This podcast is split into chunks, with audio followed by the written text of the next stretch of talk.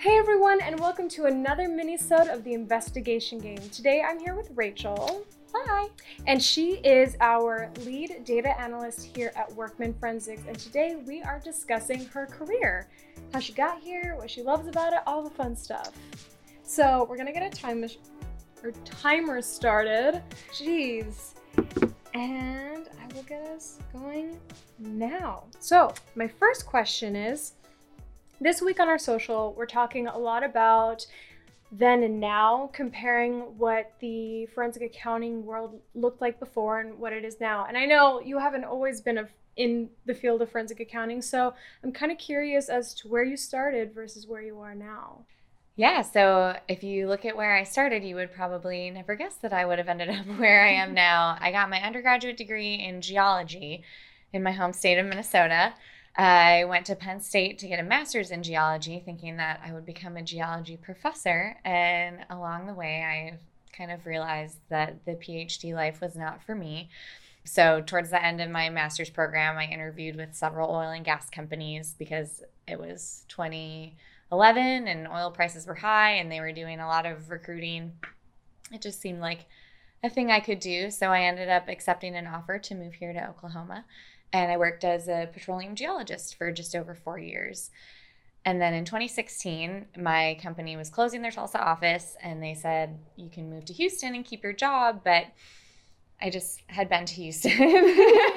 no offense, those of you that live in Houston. A lot of people are happy there, but I just knew it wasn't for me. Mm-hmm. And I had been kind of thinking anyway that I would like to get out of oil and gas. Being from Minnesota, and my husband's from Pennsylvania, I just we didn't think that we wanted to live in this part of the country forever. And if you're in oil and gas, it's kind of hard not to. Mm-hmm. Um, there just aren't a lot of places you can live. And so I took that office closing as a sign and I started exploring other things I could do with my skill set. I took a few wrong turns, another job that wasn't as quite as good of a fit, and then I found Workman. Wow. I just when I first met you, and I remember you have like this rock on your desk, and I thought it was just some random rock, and I had no idea it had like deeper meaning. Mm. And I think it, somebody in the office said, "Yeah, she used to be a geologist." I'm like, "How could she have possibly gotten here?" So, what made you decide to go into geology? So, it was actually my first semester of college. I started college even thinking I would do something completely different, I wanted to be a high school English teacher. So that's a whole other story that I'm going to talk about on the blog. But my first semester of college, I took an intro geology class just as like a lab science requirement. And I just remember, I mean, it was a lot of things about that class kind of got me hooked, but like the number one thing was we read this chapter or section from a book called Control of Nature by John McPhee. Totally recommend it if you like like pop science writing or that kind of thing. John McPhee is like the guru of geology pop science writing. But a Atchafalaya is about how, you know, the Mississippi comes out at New Orleans or whatever, but actually it wants to change course. It's called avulsing or avulsion. Is like something that rivers do over time. Like as the river drops sediment and it kind of makes its path to the ocean more shallow, it's going to want to switch and kind of dump somewhere else or like fork over. And so with the Mississippi, the place where like it would be forking over to if we weren't here is the Atchafalaya River. And so there are all these things that the US Corps of Engineers have done. Uh, there's a structure called Old River Control. You should really just read the book. But just everything about that, like all the geomorphological processes of rivers and then like the human interaction with them, I just thought was the most fascinating thing. So like I was hooked. That class didn't make me change my major immediately, but it kind of made me like take another geology class and then another. And before I knew it, I was dropping the English and education majors. Wow. Yeah. So you went from like creative to science to I kind of both. Yeah. I'd say this job is both, which is why I love it. That's a good way to put it. And like I know our boss Leah, she's like constantly reminding us to keep things creative, mm-hmm. which you know I constantly have to do because that is my acting but even those of us on the analyst side are very creative. Yeah, have to I, be very creative. Yes, I everything you do here, which we're going to get into everything you do here. I don't think anybody knows the amount, but like. it is insane the amount of things you have to come up with and discover like the fact we'll get into it. But it's just like your job and like you as a person is just so interesting to me. You're so nice. so, um, could you describe your current position as a data analyst and what is like what does your job look like exactly? Yeah, so I'd say my role as a data analyst here is a little different than what you might think of the title data analyst meaning at most companies in two ways. One is that a lot of people when they think about a data analyst or analytics role are thinking about big data and a lot of statistical analysis of big data. And that's not so much what we do. First of all, the data sets that we're working with on any given case aren't usually huge, not in the big data sense anyway. We're not usually working with like millions of rows of data or anything like that. And for that reason, we are actually able to usually look at every bit of the data or pull out every piece of data that fits this criteria.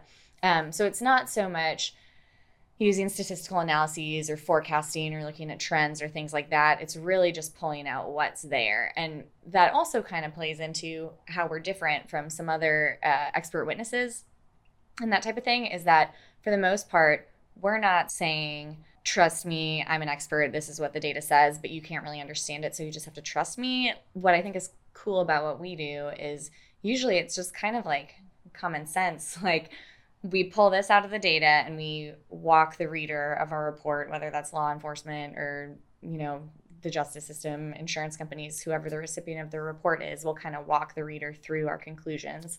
So that's a little bit different than what people often think of when they think of a data analyst role. And then the other reason it's different is that we're just such a small shop that I get to actually do a really wide variety of things. And that's something that I love about working here. And like we were just saying, kind of combining the creative and the analytical side not only do I get to be creative and analytical problem solving types of senses, but also, you know, writing blog posts or writing documentation for our processes or our products or editing other people's blog posts, just that kind of thing. Um, I get to wear a lot of hats. And there's also the aspect of working on our products, the investigation game, find money and divorce. That kind of adds another little bit of variety to my day to day work. Yeah. Did you ever think when you were getting into this job, you'd be working on web development at all? No, yeah. So I've totally gotten to learn. We've talked about this a little bit, mm-hmm. you know, mm-hmm. building a front end. It's very, I don't want to paint myself as like a web developer by any means, but, you know, I've gotten to dip my toe in kind of building some internal tools for us and mm-hmm. tools that mm-hmm. we're now um, making available to outside customers. And so that's been really fun yeah, that's definitely something I had never worked for a small business before. And mm-hmm. so I kind of didn't even realize that it was a perfect fit for me because I took, when I was doing kind of all my career exploration just prior to this job, I took a quiz that was like, what's your career type kind of thing. Some people, you know, are entrepreneurs, some people are I don't remember all the categories, but I got side hustler. And basically, it was like you get too bored doing one job and one job mm-hmm. only. So, like, you're the kind of person who always likes to have a side hustle. And I was like, huh, I've actually never thought about having a side hustle before. But what's awesome is that I don't have to have a side hustle with this job yeah. because my job is like four different jobs. Yeah. Honestly, every time we're in meetings and I hear at the end of the meeting, like, okay, so Rachel's gonna do this, this, this, and this. I'm always like, oh my gosh, guys, did we just like load her with too much stuff? And you're just like, oh, okay, yeah, I got this. And I'm like, usually it's fine. I'm just like, wow. Okay, so um when you were transitioning from oil and gas to forensic accounting, what are some of the similarities and what would you say are some of the biggest differences between the two? Yeah, so I think most people would probably think first of the differences just because those two jobs probably don't seem similar at all. And some of the biggest, most obvious differences are field work in this role is much more limited. And mm-hmm. if we do go out in the, the field, it's usually just to pick up some files at a client's office or just sit with the client at their office and kind of try to help them wrap their arms around the whole situation. That's usually pretty early in a case and that would be compared to you know in oil and gas actually going out to well sites which i didn't have to do a lot of but it was part of the job. And uh, especially with this job now and with things being so digital there's just not a lot of reason to do things like that. Mm-hmm. I don't get to go on field trips. So, as a petroleum geologist, a lot of times, depending on obviously budgets and other factors, but it's pretty common for your employer to pay for you to go on some training field trips, you know, maybe once mm-hmm. a hmm. year. So, I went to West Texas, I went to Utah, just learning about seen like world class examples of different geological phenomena that like we'd be getting oil from in the subsurface, but maybe here in Utah you can see it as an outcrop, that type hmm. of thing. So that's something I obviously don't do anymore. but similarities. Uh, oh my gosh! Wow, that went really fast. Yeah, it did. Holy sorry. I could talk about my job all day. I cannot stop this timer though. Jeez. I know the 10 minutes passed, but I really do want to hear what the similarities are. Like, I know we're cheating, but I really, there's just this and one more question I have to ask. All right. So, I'd say the biggest similarity is that I'm looking at data, and the data quality is not always you can't the data availability and the quality i'll say is not always what you want it to be and that's mm-hmm. true in both jobs as an exploration geologist you're dealing with the data you can get which you're trying to get from miles under the earth it might be from wells that are you know several townships apart if you're doing core there might only be one in the county um, that can really get you the data you need so like the data is really sparse and then if you're looking at old logs they might be unreliable and we actually face a lot of the same challenges with the data we use. You know, sometimes there's just gaps in the data. The client can't get the data you need, or they can get it, but it's not in the best format or the easiest data to work with. And so, not only you have this like drive to be really quantitative and analytical about everything, but then there's also the component of realism of like, well, what data is available and what are its limitations? And that's been surprisingly consistent between both jobs, I'd say. Hmm. So I'm adding this question really quickly because I'm genuinely curious, and I think our listeners might be. When uh, going between data from oil and gas to forensic accounting data, was there a big learning curve between the two? Because you're working with two completely different types of data? Yeah, that's a great question. So I've been really lucky here to work with some awesome people that are both very helpful and willing to help me learn and actually accountants. so I can't tell you how many times I come across an accounting question. Like I'd say that's where the biggest things come up because a lot of financial data, you know, I already understand what payroll is or like mm-hmm. some of mm-hmm. you know people's personal bank statements like it's kind of common sense but a lot of when we work with accounting records or things like that i've learned so much from leah and megan just from me coming across something and then and i made myself this like accounting basics cheat sheet so i know like which accounts are increased by a debit and which are increased by a credit and like that kind of thing mm-hmm. um, but i'm always going to them saying like okay so is this normal or like i think this is what's going on here is that right mm-hmm. um, and they have been very educational Nice. okay, so last final question. In your opinion, what do you think it takes to be a good data analyst? Ooh, that's such a good one too.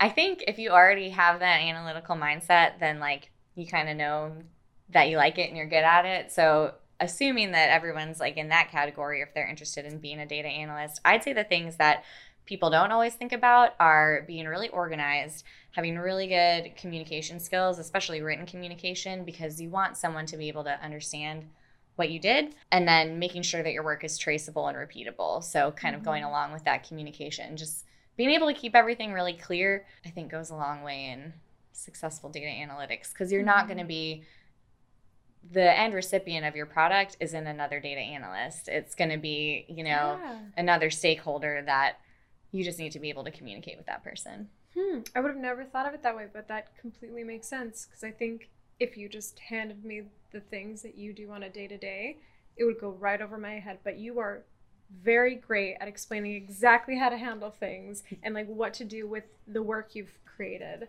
So I really appreciate that. Well, thanks. Thank you for being on today's episode.